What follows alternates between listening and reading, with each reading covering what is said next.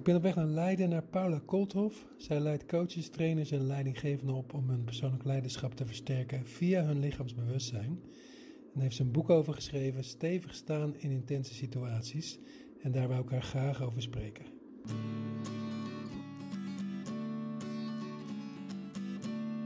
Hoi, ik ben Steven van Rossum en dit is de Esoterre Podcast.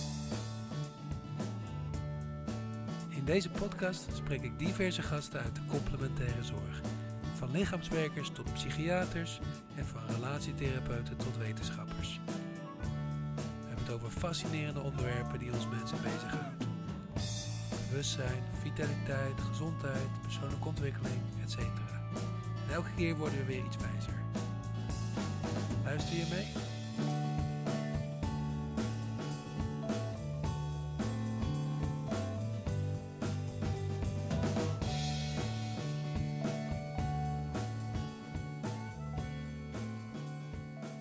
Ik heb laatst een spreuk gehoord, die ging een beetje over, kijken of ik hem kan reproduceren. Wat je nu een autoriteit maakt, was in je jeugd vaak een disqualificatie. Ik een beetje vertaald vanuit Engels, hè? maar dus wat in je jeugd een disqualificatie was, is later ben je daar een autoriteit van geworden. En je schrijft een boek over embodiment, dus je bent een autoriteit. Hoe ben jij daar zo gekomen? Ik was wel benieuwd naar je openingsvraag, Stefan, want je had hem al aangekondigd als een mooie openingsvraag. Dankjewel. Um, nou ja, als ik er even een persoonlijk verhaal van maak. Ik was, uh, toen ik klein was, um, werd op een gegeven moment ontdekt dat ik een, uh, vergroeide rug had. Ergens twee wervels in mijn rug die niet uh, er zaten zoals ze zouden moeten. En uh, ik kreeg lessen mensendiek en ik moest ook naar een orthopeed. En die orthopeed die voorspelde mij dat als ik 40 was, dat ik dan een bochel zou hebben. Hmm. Dus dat was voor mij een fantastische stimulans om te zorgen dat ik niet uh, zo'n voorspelling waar zou maken. En zo is het begonnen. Dus ik ben heel veel oefeningen gaan doen. Uh, eerst met weerzin. En later heb ik gemerkt dat die oefeningen me ook nog iets anders brachten dan een rechte rug of een rechtere rug. En zo ben ik uh, het embodiment heb ik ja, gratis uh, in mijn leven erbij gekregen, terwijl ik daar niet helemaal om gevraagd. Dus je bent eigenlijk al van kinds af aan met, het, met je lijf ben je bezig. Ja, ja. Je zegt embodiment komt daar, kwam daar later bij. Wat, wat betekent dat, embodiment voor jou? Um, een heleboel plezier. Een hele grote vreugde. Dat is uh, het eerste wat het voor mij betekent. Hmm. Dus voor mij heeft mijn levenslust en, mijn, en het, um, de verbinding met mensen heel direct te maken met hoe ik zelf in mijn lichaam zit. En om daar mijn werk van te mogen, mogen maken, ja, hoe mooi is dat? Jij geeft trainingen en, en workshops en de, je werkt ook veel met het bedrijfsleven, begreep ik hè? Ja, en ik heb mijn eigen opleiding. Dat is eigenlijk het belangrijkste okay. voor mij. Ja. Nou, laten we het daar eens over hebben. Wat, wat doe je in je eigen opleiding? Nou, ik leer trainers, coaches, um, en alle mogelijke leidinggevenden om meer uh, zichzelf te belichamen in hun persoonlijk leiderschap. En dat doe ik aan de hand van lichaamsgerichte oefeningen. Dus het gaat allemaal over beweging, maar ook vooral over volledig aanwezig zijn. En hoe doe je dat en hoe kan je lichaam je daarbij helpen? Het gaat onder andere over voor groepen staan en zeg maar situaties waarin, dat, waarin het minder misschien voor de hand ligt dat je heel belichaamd uh, en authentiek aanwezig bent. En hoe kan je daar dan uh, je lichaam bij inzetten? Hoe kan je je fysieke intelligentie inzetten daarbij? Wauw, fysieke intelligentie. Ja, um, goed woord, hè? Ja, dat, moeten we, dat moet ik even vasthouden, want um, ik kan me voorstellen dat je inderdaad, als je voor groepen staat, dat is spannender. Dus dat je de neiging hebt om misschien minder fysiek aanwezig te zijn. Ja. En jij leert ze om juist helemaal, of zoveel mogelijk, echt vanuit hun lijf aanwezig te zijn. Niet alleen hun hoofd bijvoorbeeld. Ja, Begrijp je dat goed? Ja. Oké, okay, wauw. En uh, ja, dat is een beetje wel wat, wat, wat nu gevraagd wordt van uh, uh, leiders en in het bedrijfsleven ook. Precies, ja. ja. Het hoofd alleen is niet meer genoeg. Het gaat ook om het, de kennis van het hart en de kennis van de, van de buik erin ja. te brengen. Dus dat, het, dat is waar mijn werk over gaat. Ja, dat is op zich een goed nieuws. Dat is een mooie ontwikkeling, toch? ik vind van wel, ja. ja. Ja, ik denk ook dat werk wat ik nu doe, dat zou ik nou misschien vijf jaar geleden al niet hebben kunnen doen, maar tien al Helemaal niet. Dus ja, dit is de tijdgeest, het mag nu. Nou, wat gaaf. Ja. Ehm, fysieke intelligentie. Wat, wat bedoel je daarmee? Wat is dat? Volgens mij heeft het lichaam een eigen intelligentie. Uh, die maakt dat je, uh, zeg maar, je, je lichaam kan een kompas zijn waarop je kunt varen in allerlei situaties. Dat weet jij denk ik uh, ook net zo goed als ik.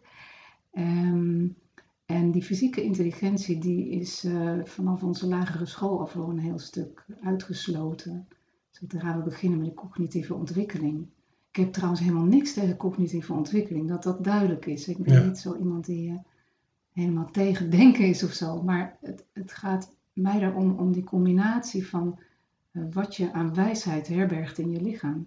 Om daar ook gebruik van te maken. En dan gaat het niet alleen om lichaamshouding. Hè, dat je via je lichaamshouding uh, jezelf bepaalde stemmingen oplegt of juist kunt loslaten.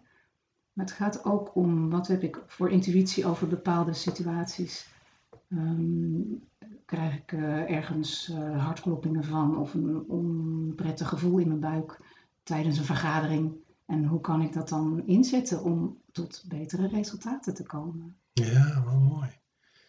Als ik het goed hoor, ik jou zeggen van, hè, dat het niet alleen is leren om, om een, een houding aan te nemen, hè, als tool misschien weer, maar ook echt gewoon je lijf als resonantie gebruiken. Ja, ja.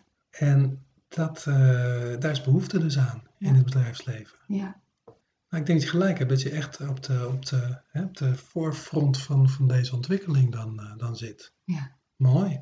Maar dat zal voor de doelgroep ook spannend zijn. Ja, vaak wel. Het hangt natuurlijk heel erg van af wat je als begeleider belichaamt, hè, hoe spannend je doelgroep dat vindt. Dus het gaat voor een stukje over het vinden van taal voor je boodschap. En dat vind ik zelf heel interessant. Ik heb oorspronkelijk algemene taalwetenschap gestudeerd. Ik ben gek op taal. Hmm. Um, en ik mm, ben altijd op zoek naar taal die voor iedereen begrijpelijk is. Um, ik hou niet van, um, hoe zeg ik dat, uitsluiting door middel van, uh, van raar taalgebruik of moeilijk of zweverig of wat dan ook. Uh, dus ik zorg altijd dat ik dingen zo formulier dat ik zelf meen dat mensen ze begrijpen. En anders luister ik goed naar de feedback om te horen of het niet gepast heeft. Ik sluit mijn taalgebruik aan bij de mensen met wie ik werk. Um, en dit werk, dat vind ik zelf ook heel boeiend. Het loopt heel sterk via taal. Dat, dat heb ik me pas achteraf gerealiseerd toen ik al helemaal in deze stroom zat. Um, dat ik spreek allerlei oefeningen in. Hè, als ik begeleid mensen door ontspanningsoefeningen in te spreken of door andere, door bewegingsoefeningen aan te zwengelen. En wat je zegt uh, als begeleider, krijg je zo precies terug in de reacties van hoe mensen het oppakken. Dus als de hele zaal het niet begrijpt, nou dan heb ik het verkeerd geformuleerd. Maar dat, dat ligt nog veel subtieler dan dat alleen. Ja, dus je, je hebt zoveel invloed met je taal. En um, uh, in combinatie met, met de, de, manier waarop je voor zo'n groep staat, kun je heel goed zorgen dat mensen zich op hun gemak voelen als dat je intentie is. En mijn intentie is niet om iets te, van macht over een zaal heen te leggen. Of uh, nou, ik ben ook niet een van een groot komisch talent. Weet je, ik weet dat wat um, ik graag breng, is veiligheid en rust in een groep. Dus daar richt ik ook mijn taalgebruik op. En ik kijk of dat is wat ik ook um, terugkrijg als respons. En er zijn natuurlijk altijd mensen die vinden het niks. Gelukkig is dat maar een klein gedeelte. Er zijn mensen die zijn nieuwsgierig en die gaan enorm vragen stellen. En eh, nou, een heleboel mensen vinden het heel interessant om mee te gaan in de ja, in de, in de beweging die ik ze aanreik. Ja, En het is fantastisch om te doen. Want ja, het is zo, um, hoe zeg ik dat? Ik heb bijvoorbeeld net afgelopen zomer een zomerschool gegeven. Had ik een mooie locatie gehuurd ergens buiten. En met een aantal mensen die daar, uh, die nog nooit embody learning hadden gedaan. En we hebben daar uh, gewerkt aan onder andere hoe sta je voor een groep, maar ook wat is je roeping en hoe kun je daarover vertellen op een manier die het interessant maakt voor de luisteraar om daarnaar te luisteren. Het ging ook veel over luisteren. Um, en dan, dan merk ik dat de, hoe ga ik dat nou precies formuleren? De, de eenvoud van dit werk ehm, zo aansprekend is. Kijk, iedereen heeft een lichaam. Ja. Dus je kunt oefeningen doen met lopen, met zitten, met staan, met draaien, met, met eh, eh, opkomen voor een publiek. Het, het, het is allemaal zo. Eigenlijk eenvoud is echt de leidraad van, van dit werk. Ja. En dan komt er toch een heel diepgaande, verbindende, ver- verbindend iets tot stand in die groep. Waardoor mensen hun waarheid gaan spreken. En misschien is dat wel uiteindelijk waar ik op uit ben. Hè, dat is het, het heet allemaal embodied learning en zo, maar het gaat heel veel over luisteren en spreken. Ja. En, en met elkaar mm, in de groep een bepaalde mm, resonans krijgen, waardoor iedereen komt met wat hem werkelijk eh, boeit of wat werkelijk te zeggen is op dit moment. En dat is natuurlijk heel belangrijk, ook in het bedrijfsleven. Dat Ja, mensen ja. bijvoorbeeld op Mhm. vergaderingen komen met dat wat ze echt te zeggen hebben. Ja. Ook als dat misschien niet zo leuk is voor iedereen, of als dat een andere richting opgaat dan de mainstream. Ja. Ja. Dus het gaat heel erg ook over, eh, dit werk gaat ook over gelijkwaardigheid en ehm, eh, hoe, hoe je als leider de, de, de wijsheid die in een groep leeft naar boven kunt halen. Maar dan heb je het al meer over, of heb je het niet alleen over individuen, maar ook groepen. Hè? Ja, Maar gevoel zijn groepen ook eh, een soort van entiteiten. Hè? Mm. Ehm, nou ja, goed, ik weet niet hoe ik daarover wil vragen, maar ik sta zelf ook veel voor de klas en ik vind dat zo verrassend dat ik elk jaar dezelfde groepen, of dezelfde klassen heb, maar verschillende groepen, verschillende energieën. Hè? totaal verschillend, ja. En eh, de, de les is hetzelfde, maar dat kan een hele andere, ja, toch een hele andere boek worden als het ware. Ja, kan een hele andere dynamiek ontstaan. Ja, En ik zie altijd een groep als een soort veelkoppig eh, organisme, ja, eh, waar op een gegeven moment een, een eenheid in ontstaat. Niet omdat iedereen hetzelfde gaat eh, beweren, maar omdat iedereen zich even veilig voelt om gewoon te zijn wie die is. ja, En daar wordt het interessant, want daar Ja. kan je elkaar ook verschrikkelijk veel leren en ontmoeten. Ik denk dat daar heel veel behoefte aan is, maar ik denk dat ook mensen het heel eng vinden. Ja, dat zei je net ook, hè? Ja, Ja. Ja, ik weet het niet. Ik leid het dus altijd in op een hele eenvoudige manier. ja, En ik ben ook niet het soort begeleider wat houdt van mensen eh, zodanig confronteren dat ze zich er heel onaangenaam bij voelen. Het schijnt dat ik wel een confronterend iemand ben, maar niet, niet door iemand voor gek te zetten of iemand ehm, op de scherpst van zijn snede of zo te laten Nee, staan. nee. Dat is niet mijn stijl. nee, precies. Nou ja, dat, dat is natuurlijk al wat jij dan neerlegt daar. Ja. Ik denk even, nou, ik moet denken aan twee dingen die jij schrijft over de polyfagaaltheorie. Hè. Dat gaat ook heel erg niet over wat je zegt, maar wat je bent. Ja, belichaamt, ja. Maar jij hebt het nu over confronteren en ik heb in jouw boek ook iets gelezen over radicale zachtmoedigheid. Zeg Ja. dat goed? Ja, Is dat leuk om daar dan eens nu in te duiken? Want jij zegt ik ben geen confronteerder, maar wat, hoe moet ik dan zo'n radicale zachtmoedigheid lezen? ik ben benieuwd hoe jij het leest. Kan je me daar iets over zeggen? Eh, ja, dat kan, dat kan. Nou, ik, heb, ik hou van het woord radicaal. En ik hou van het woord zachtmoedig. Ehm, ik weet niet hoe ik het gelezen heb, dat kan ik niet herinneren. Maar ik, ik heb een podcast van jou geluisterd en daar ging het over, zo heb ik het vertaald. En daar had ik wat weerstand tegen. Dat je alles moet, nou zo heb je het niet gezegd hoor, zo, heb- zo heb ik het nu in mijn hoofd zitten. Dit Ja. plaatje open ik nu even van alles. Moet je gewoon zeggen zoals het is of zo, weet je wel. Blunt op tafel gooien. Daar heb ik dan weer heel veel weerstand tegen, maar dat is het natuurlijk niet. Nee, dat is niet hoe ik het bedoel. Nee. Nee, voor mij gaat het echt over een manier van in de wereld staan. Eh, dus het heeft voor mij is het niet zozeer confronteren of juist niet. Het gaat om een, een houding waarin je jezelf ehm, een mens weet te midden van de mensen. Dus dat is wat ik zachtmoedig noem, dat je, dat je volkomen eh, gelijkwaardig bent. Ehm, wat ik een hele sterke eigenschap vind voor een, voor een leider.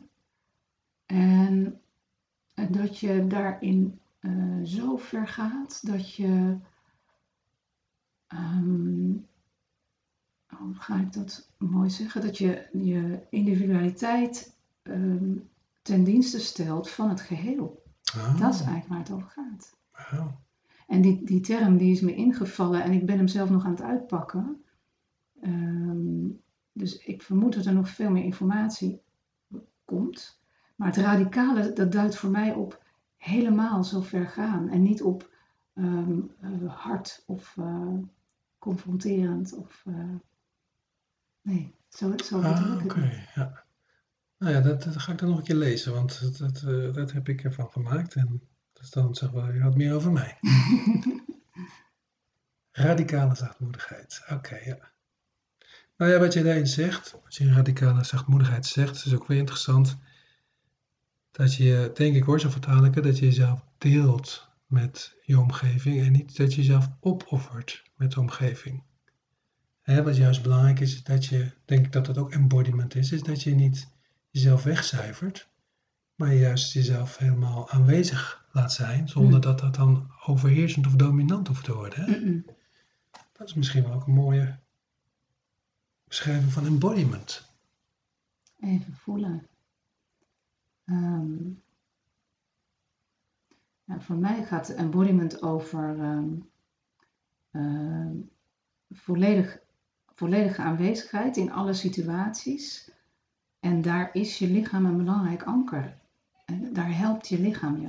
Ja, ja, En dus als je in elke situatie in staat bent, of laat ik zeggen, als je oefent om in zoveel mogelijk situaties, laat ik het niet te groot maken, in staat bent om, eh, in- als je oefent om in staat te zijn, zowel je bewust te zijn van je eigen lichaam en wat daarin gebeurt, hè, wat er aan signalen naar boven komt, of eh, ongemakken of eh, eh, boodschappen.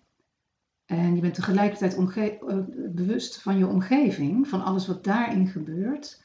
Dus van, in het, van het groter lichaam waarin je beweegt. Dat is voor mij embodiment. Het gaat dus niet alleen om je persoonlijke lichaam. Het gaat echt ook om de grotere situatie waarin je bezig bent te functioneren. ja, mooi. En mooi. dat is te trainen. Ja. Ja, en ehm, het kan helpen misschien om dan eerst je eigen lijf te voelen. Misschien is dat de eerste stap wel, hè? Ja, ik start altijd bij ontspanningsoefeningen. Nou, ik zeg dat ik kom uit de massageopleidingen en dan duiken de studenten vaak het liefst meteen op die andere. Terwijl, nou ja, een massage vanuit embodiment is zoveel waardevoller dan een eh, ja, massage die gegeven wordt zonder présence of wat dan ook. Ja, je blijft er zelf ook gezonder bij, denk ik, als je het zo Ja, doet. Hè? Want ja. dan neem je ook minder over van degene die je aanraakt. Ja, ja. En je ook. hebt meer te geven Ja. op het moment dat je echt bij jezelf eh Ja, bent. En wat- mij wel interesseert is ook inderdaad wat er gebeurt dan als er twee lijven embodied zijn of aanwezig zijn. Of een groep inderdaad. Dus dat vind ik dan fascinerend. ehm. Ik ook. Weet je, als een, wat ik interessant vind, als, wat er in een groep gebeurt, als iedereen helemaal aanwezig is, is dat er iets gebeurt met de leerkwaliteit in die groep. Dat vind ik zoiets fascinerends. ja, Dus als iedereen er is, gebeurt er, en dat beschrijf ik, probeer ik in mijn boek ook te beschrijven, gebeurt iets magisch in die groep. Er is een versnelling in het leerproces, er is meer eh, ontwikkelingsruimte, er is meer mogelijkheid om elkaar op dingen aan te spreken als dat nodig zou zijn. Ehm, dus de- er gebeurt iets in het, in de, in het ver- verdiepingsproces van, van die groep. ja, Dat speelt met z'n tweeën ook. ja, Hè? Waar twee mensen bereid zijn om er echt te zijn, krijg je een heel andersoortige ontmoeting ja, dan waar één met zijn gedachten aan het dwalen is of hè, ergens anders mee bezig is in het verleden of bezig met zijn lijstjes voor de toekomst. ja. ja. Nou, eh, ik, ik, ik, ik, had er vroeg het ook aan Bessel, maar daar ging niet te veel op in. Maar hij had het in zijn boeken heel kort over het, eh, het leger van, van het Nederlands leger of zo, wat opeens heel sterk was. Maar wat ze daar deden was veel marsen samen. En dan krijg je een soort embodiment, eh, niet individueel, maar als groep, als geheel. Ja, ik sprak ook een keer een militair die mij vertelde dat hij bijna zich schaamte, schaamde voor ehm, hoe hij altijd heeft genoten van het marcheren in het leger. Ja. Omdat hij nu iemand is die meer zich als pacifist profileert. Ah ja, Maar dat marcheren, dat, dat heeft zo'n ongelooflijke verbindende kracht.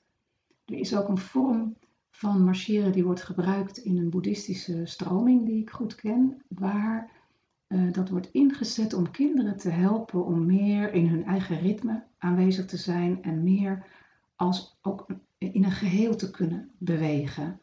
En um, ik denk dat daar, ik geloof niet dat je het dan nog marcheren zou moeten noemen, maar het is als beweging, zeg maar, met elkaar tegelijk een beweging doen. Dat zie je ook bijvoorbeeld bij Tai Chi klassen, Ja, waar ja, die tegelijk bewegen. ja, Brengt dan enorme eenheid, eenheidservaring in een groep. ja, ja, ja, ja. Mooi is dat. boeiend, hè? Ja, Nou ja, omdat we zo individueel zijn. Ik, ik ben zelf ook altijd heel veel moeite om in een groep te bewegen of te zijn. Behalve als ik bijvoorbeeld de docent ben, hè, zoals ik nu mijn leven heb ingericht. Dat heb je slim gedaan. dan. Ja, dat is slim van me. Ehm, maar ik ging als kind graag, of als puber, naar Ajax. En dan met z'n allen schreeuwen of zingen. Dat, dat, dat was waanzinnig, weet je Ja, of met zo'n lichtje zwaaien. Ja. Ja. Ik denk wel dat het is waar we als mensen ook naar op zoek zijn. Dat, Ja, dat ja. we uit die individualiteit Ja. kunnen en, en, een, en een eenheid kunnen vormen met het Ja. geheel, wat het ook maar is. Nou, precies. En, daar, daar wil ik naartoe, omdat ik ook met mijn- werk natuurlijk veel met lijf aan zich werk. Ik denk dat een eh, behoefte ook is aan die lijven weer met elkaar connecten en daar het, eh nou ja, de entiteit in, in opzoeken. Ja, Ehm, en wat ik daar ook wel interessant vond, was ik heb ooit gelezen van die Maori's, hè, die gaan zo soms, of die gingen vroeger als ze dan eh, ruzie hadden met een andere tribe of oorlog, dan gingen ze tegenover elkaar staan en gingen ze van die haka's doen, weet je wel. Ik heb wel eens gelezen dat dan de tegenpartij die ging kijken naar welke eh, een beetje uit de toon danste of uit de maat bewoog. ja. En dat werd dan de focuspunt om zeg maar, de aanval op te richten. Oh, werkelijk, Ja, ja. bijzonder toch? Ja, ja, Dus het is heel belangrijk voor een mens, voor een groep waar we altijd toe behoren. Om de, nou ja, goed, de gezondheid van de, de vitaliteit of de, de embodiment van zo'n zo'n groep. eh, ja, en dat is wat jij nu met bedrijven eigenlijk doet, hè? ja. Maar ik ben niet een voorstander van dat iedereen op dezelfde manier beweegt per se. Hè? Dus voor mij is het ook ehm, in mijn werk heel essentieel dat ieder ook zijn eigen beweging kan maken. Ja, Maar dan in verbinding met het geheel. Ja, precies, ja, verbonden. Ja. Ja, Nou ja, ik denk dat synchroon bewegen, ik vind het ook altijd mooi, weet je, wel, zoals in Noord-Korea, die kunnen allemaal mooi met die, eh, tegelijk met die bordjes en zo. ja, Ik ben heel erg altijd heel mooi met groepen hoor, maar dat, aan de andere kant spreekt me dat altijd heel erg aan. ja, ja. Ik denk dat we misschien ook ergens, als ik naar mezelf kijk, trauma hebben waardoor het behoren tot een groep als eh, moeilijkheid wordt ervaren voor mij, Hmm. weet je wel. Dus dan ga ik er maar tegen afzetten. Mhm. Maar goed. Ehm, maar ik kan me voorstellen, juist voor bedrijven, wat, en dat zou toch ook mooi zijn als dat een omslagpunt wordt, dat een bedrijf niet is waar je... Kijk, ik heb vroeger als stoelmasseur ook veel bij bedrijven gezeten. En sommigen ging ik fluiten naartoe, maar ik had ook het gevoel bij sommige bedrijven kwam ik mensen die kwamen op mij maar op de stoel zitten, dat ze dan twintig minuten even niet achter een bureau hoefden te zitten.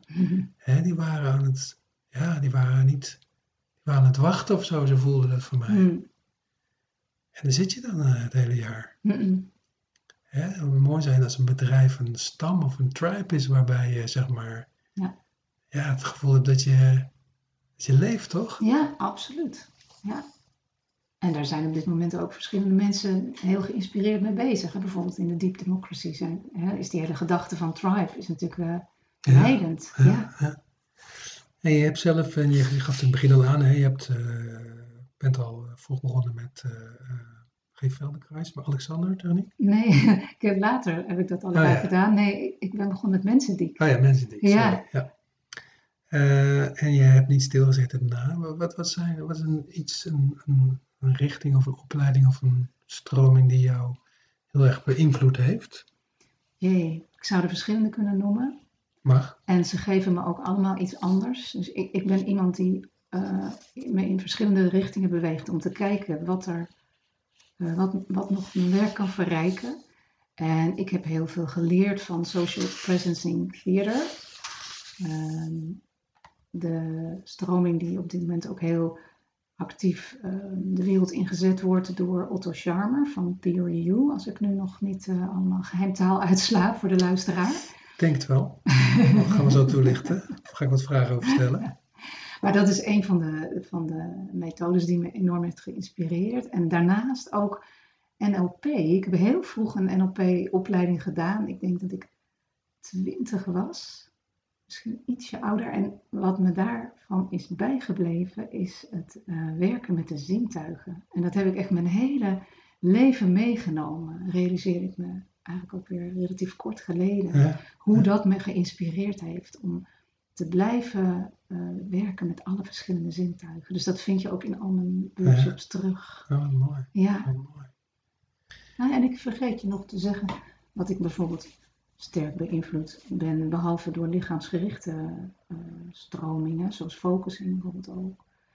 Uh, door appreciative inquiry. Weet je? Dus door hoe stel je eigenlijk je vragen en hoe kun je mensen helpen om um, positieve vragen te stellen in bedrijven, waardoor ze uh, ook positieve ontwikkelingen stimuleren. Ja, ja, Dus voor een deel, daar komt dat talige ook weer terug, Ja, wat in mijn werk zit. Ehm, gaat, gaat dit voor mij ook over het stellen van goede vragen. Mooi, mooi, mooi. Nou ja, wat ik jou sowieso, wat ik me realiseer, is dat als je met het lijf gaat werken, dan heb je dus taal nodig. Dan is taal heel erg belangrijk. Ja, Ehm, maar het lijf spreekt vaak een andere taal of meer nuances dan het hoofd. Ja. Ehm, hoe, hoe vlieg jij dat in? ja, dan moet ik eens even over voelen en denken. Ehm, ik geloof niet dat ik dat invlieg. Ik, ik ben dat. Weet je, het, het is er. Ja, ja, ja. het is zo getraind dat, dat het er allemaal tegelijk is. Ja. ja. Nou ja, ik kan me voorstellen, als je bijvoorbeeld bij bedrijven werkt, daar, zijn, daar hebben ze Oh, zo. Dan, dan hou ik een behoorlijk cognitieve inleiding, gevolgd door eh, Ja. de uitleg dat ik ze even iets ga eh, laten ervaren wat ze misschien wat onwennig vinden. Ehm, maar wat voor niemand te moeilijk is. En Ja. dan kom ik met andere dingen en dan vertellen mensen me wat ze daarin beleven. En, en dat is altijd interessant en leerzaam. Eh, je noemde even net een paar termen. Vind, vind het goed als we daar nog even wat van mogen weten? Want Ja. ehm, ik had nog nooit, tot ik jouw boek las, gehoord van Theory U. Ach ja. Maar het, het klinkt waanzinnig fascinerend. Hmm. Hoe zou jij dat eh, omschrijven? Het is een theorie waar je heel veel informatie op, over kunt vinden op internet. Mhm. Eh, en er zijn ook veel boeken over geschreven. Ik raad je het overigens niet aan om het dikke boek te lezen, wat Theory U heet, door Otto Scharmer. Dat raadt hij zelf inmiddels ook niet meer aan. Hij heeft een veel dunner boekje over de essentials van Theory U. Maar er zijn ook heel veel filmpjes. Eh, het is een vorm van eh, leiderschapstraining waarin hoofd, hart en buik eh, worden ingezet.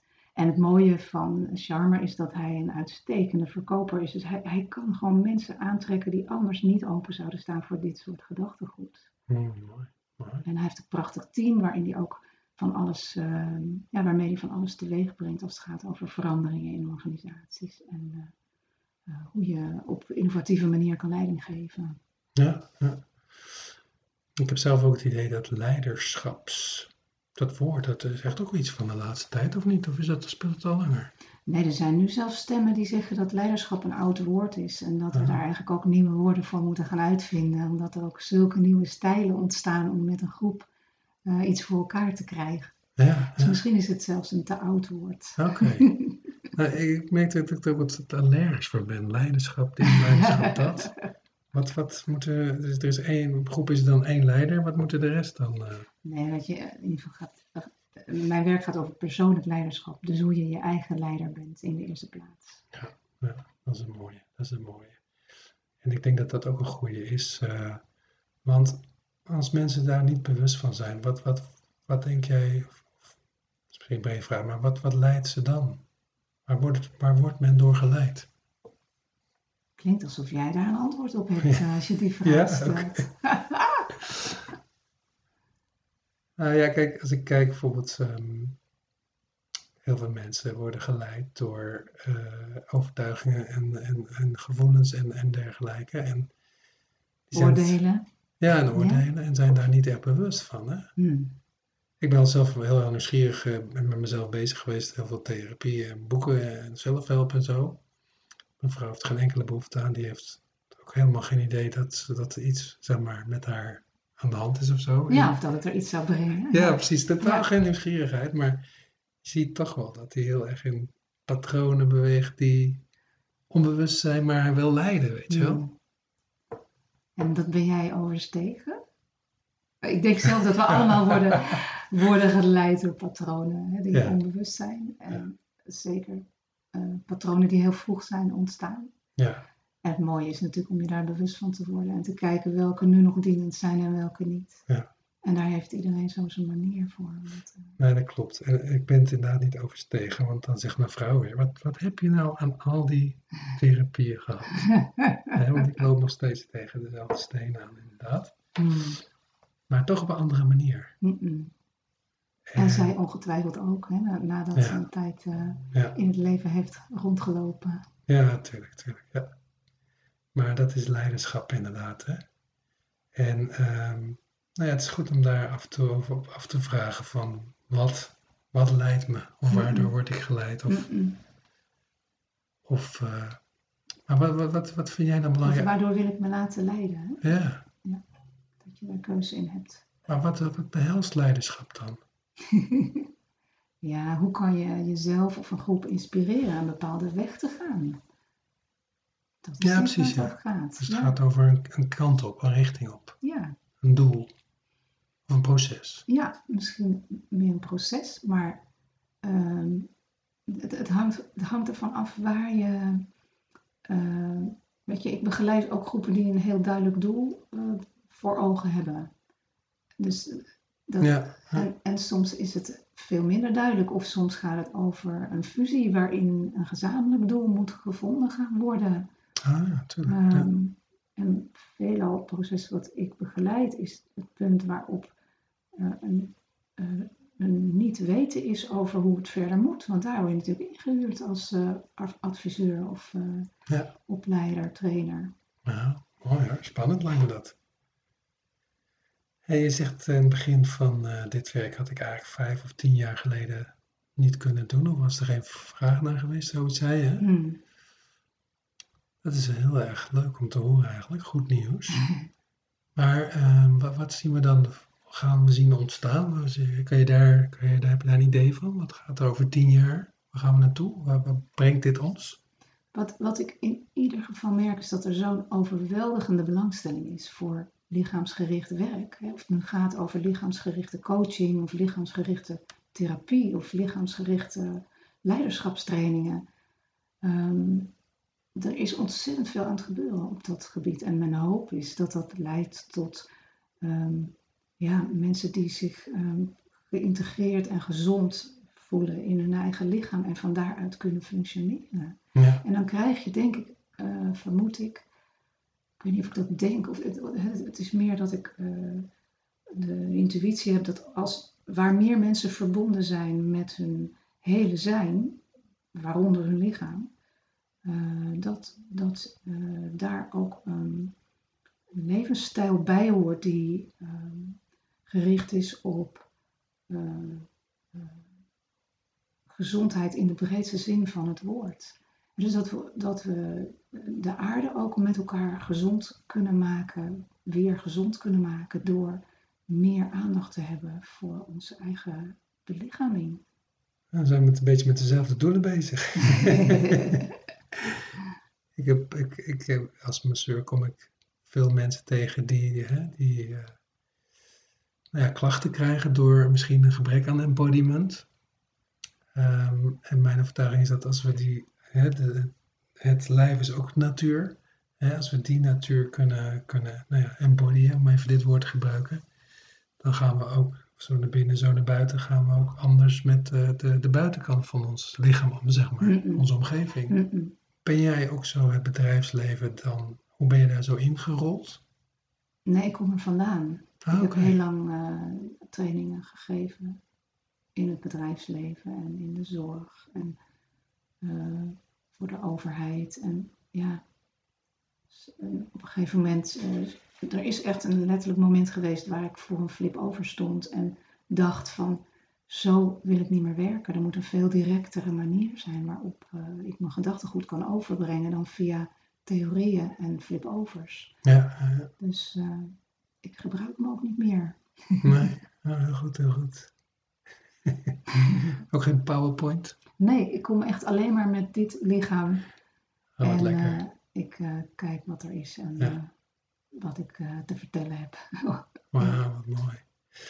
Ehm, maar ook spannend Ja. misschien? Ook spannend. En precies die, ehm, dat soort spanning, en daar gaat voor een stukje mijn boek ook over, kan juist je helpen om volledig aanwezig te zijn in een situatie. Dus niks mis met spannend. Nee, hè? Eh, als je daar helemaal bij blijft, dan kan je juist een geweldige speech geven of een fantastisch idee lanceren of helemaal ehm, je organisatie eh, zo laten stralen als je wil.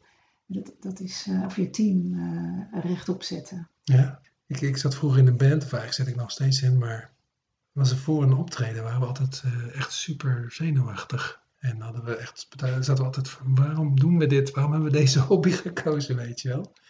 Maar dan, ja, ga je optreden en dan zet zich dat om in, in energie. En dan uiteindelijk is het een euforische eh, gebeuren, weet je wel? Ja, Ik heb ook wel eens een optreden gehad waar ik dat helemaal niet had. En het werd ook inderdaad een slap, eh, slappe hap, zeg maar, weet je wel? Ja. Dus eh, het is eigenlijk helemaal niks mis mee met spanning. Alleen, eh, ja, soms heb je ook weer de neiging om dat dan af te keuren of om dat proberen te, weg te stoppen of niet te embody of zo. Hè? Hm. ja of, je, of de spanning blijft aanhouden. Dat is natuurlijk niet eh, Ja, de ja, manier om, Ja. om gezond te blijven. Als je momenten, van die spannende momenten kunt afwisselen met ontspannende momenten, dan heb je toch het mooie leven te pakken. ja, mooi. Hey, eh, nog, een, nog een vraag over eh, je boek. Ehm, trouwens, het boek heet Stevig staan in intense situaties. Ehm, dus dat betekent dat intense situaties ook belangrijk zijn voor jou. Hè? Dat zijn misschien momenten ook waar, de, waar je het meest wordt uitgedaagd om stevig te staan. Ehm, klopt dat wat ik zeg? Ja, en, en voor de mensen met wie ik werk. Ja, Dus ja. je hebt het meeste aan dit werk, denk ik, in intense situaties. En die maken we natuurlijk heel veel mee, privé en in het werk. ja, En ja, in ja, je team of met je collega, ja. je baas of eh Ja. verzin het. Ja. Want eh, in, in intense situaties is misschien de neiging heel groot om, om juist eh, niet stevig te staan of om in je hoofd te schieten of zo, toch? ja, of helemaal afwezig te raken. Ja, ja, Helemaal ja. niet meer erbij, in paniek. Of, eh, En het is een terugkerende vraag van mij altijd, maar hoe komt het dat we dat altijd zo doen? Weet, Weet jij dat? Zeiden zij in koor. Nee, ik denk wel dat we mm, al jong leren om niet eh, in, in ons lichaam te vertoeven. Vanaf het moment dat we gaan leren lezen en rekenen en schrijven, wat natuurlijk allemaal prachtige dingen zijn om te leren. Eh, en da- daar de focus vooral op komt te liggen. Eh, is het, vanaf dat moment wordt het voor veel van ons moeilijker om ook te voelen dat we een lichaam hebben en daarin eh, daar, daarbij te blijven. Ja, het is eigenlijk dus. Embodied learning gaat over het weer terugkeren naar iets wat je altijd al had. Het is onze natuurlijke bestemming, zou ik haast heel groot zeggen, of een natuurlijke manier van zijn om er om volledig aanwezig te zijn. Alleen daar hebben we hebben het ergens onderweg verloren. Ja, ja, misschien En, en dan op het moment dat je, dat je op die manier aanwezig bent, ben je zoveel meer helder, zoveel meer in staat om situaties te beoordelen of efficiënt te handelen, gepaste besluiten te nemen. Het is echt het medicijn, zou je kunnen zeggen, voor een heleboel problemen waar we ja, voor staan. ja, mooi, mooi. Nee, misschien is het ook best wel lastig om en een lijf te hebben en bewustzijn. Nou, is het niet prachtig? Ja, dat ook, maar ik geef het je te doen. Ja, we hebben het te doen. Ja, Een hele andere vraag, eh, maar ook altijd terugkerend in de, in de podcastshow. Ehm, wat maakt een goed therapeut? Oh, dat vraag je aan mij terwijl ik geen therapeut ben, hè? Ik vraag het aan jou, ja. Ik wil het van jou weten. ik coach veel mensen en dat zit ook op de rand soms hè, van therapie. Wat is een goede, maakt een goede therapeut? Uh, in de eerste plaats iemand die volledig er is. Uh, met met uh, hoofd, hart en buik noem ik het maar. Um, en het gaat ook over een kwaliteit van luisteren en ruimte bieden. En verder is een goede therapeut een spiegel die teruggeeft wat, hè, wat, wat dienend is voor die persoon om ver, zich verder te ontwikkelen. Ik weet niet of jij daar nog een aantal aanvullingen op hebt, maar zo kijk ik ernaar. Nee, nee ik, ik wil het van jou weten, maar ik vind het prachtig, ja. Um, je hebt in het boek ook over luisteren met je hele lichaam. Dat vind ik ook een hele leuke. Want um, vroeger werd mij geleerd luisteren doe je met je oren. niet dus. Nauwelijks, denk ik, of zeker niet alleen. nee, luisteren doe je met hart en ziel, toch? Ja. Wat dat ook maar precies is. Ja. Maar ik denk dat ieder van ons ervaringen heeft van werkelijk naar geluisterd worden. En Mhm. wat dat teweeg brengt in jezelf. Ja. En je hebt de neiging om dan ook te vertellen of te laten zien wat echt in je leeft. Ehm, en soms, als iemand werkelijk heel stil en oprecht luistert, kom je ook stukken van jezelf tegen waarvan je niet wist dat ze er waren. Ehm, en dat is ook heel interessant om dat te trainen, want dat kun je namelijk oefenen, dat hele diepe luisteren. Ehm, waardoor je ook in je team of in je, in je organisatie op een andere manier ehm, eh, aan kennis en informatie komt. En een bepaald soort diepgang en verbinding bereikt die je niet bereikt als je alleen maar luistert met je oren. Het geeft een heel andere dimensie op leiderschap. Dankjewel. Nogmaals.